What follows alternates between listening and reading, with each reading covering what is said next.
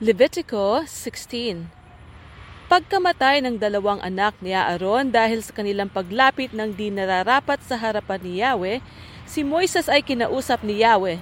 Sabi niya, Sabihin mo sa kapatid mong si Aaron na makakalapit lamang siya sa dakong kabanal-banalan sa loob ng tabing sa takdang panahon, sapagkat magpapakita ako roon sa pamamagitan ng ulap sa ibabaw ng luklukan ng awa na nasa ibabaw ng kaban ng tipan Mamamatay siya kapag siya ay sumuway.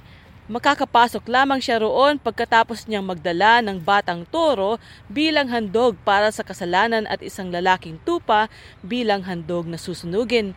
Siya ay maliligo pagkatapos magsuot, magsusuot ng sagradong kasuotan, linong mahabang panloob na kasuotan, linong salawal, linong pamigkis at linong turbante.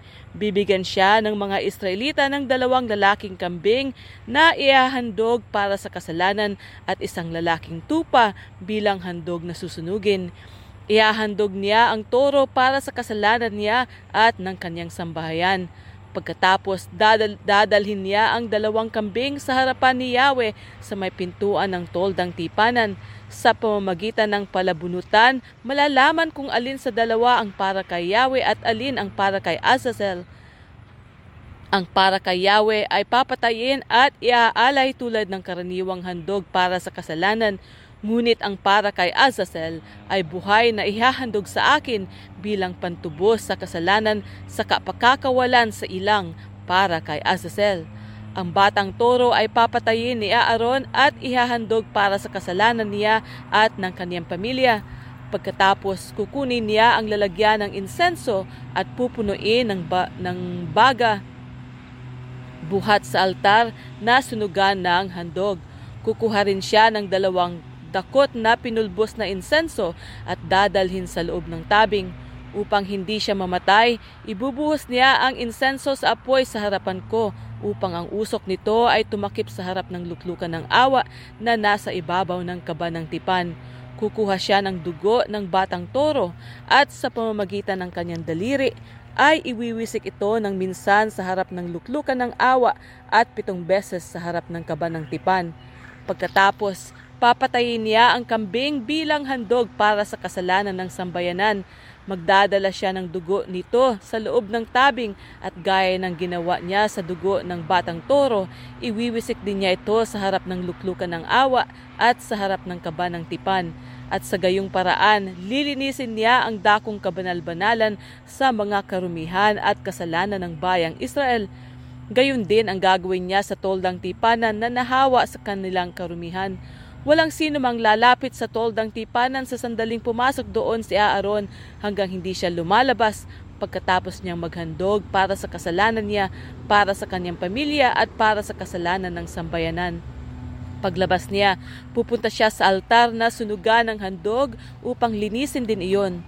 Kukuha siya ng dugo ng batang toro at ng kambing at papahiran niya ang mga sungay ng altar sa pamamagitan ng kanyang daliri. Pitong beses niyang wiwisikan ang altar upang ito'y pabanalin at linisin sa kasalanan ng mga Israelita. Pagkatapos magawa niya Aaron ang paghahandog para sa dakong kabanal-banalan sa toldang tipanan at sa altar na sunugan ng mga handog, kukunin niya ang pangalawang kambing Ipapatong niya ang kanya mga kamay sa ulo nito at ipahahayag ang lahat ng kasamaan, kasalanan at pagsuway ng sambayan ng Israel. Sa gayon, masasalin sa hayop ang lahat ng ito.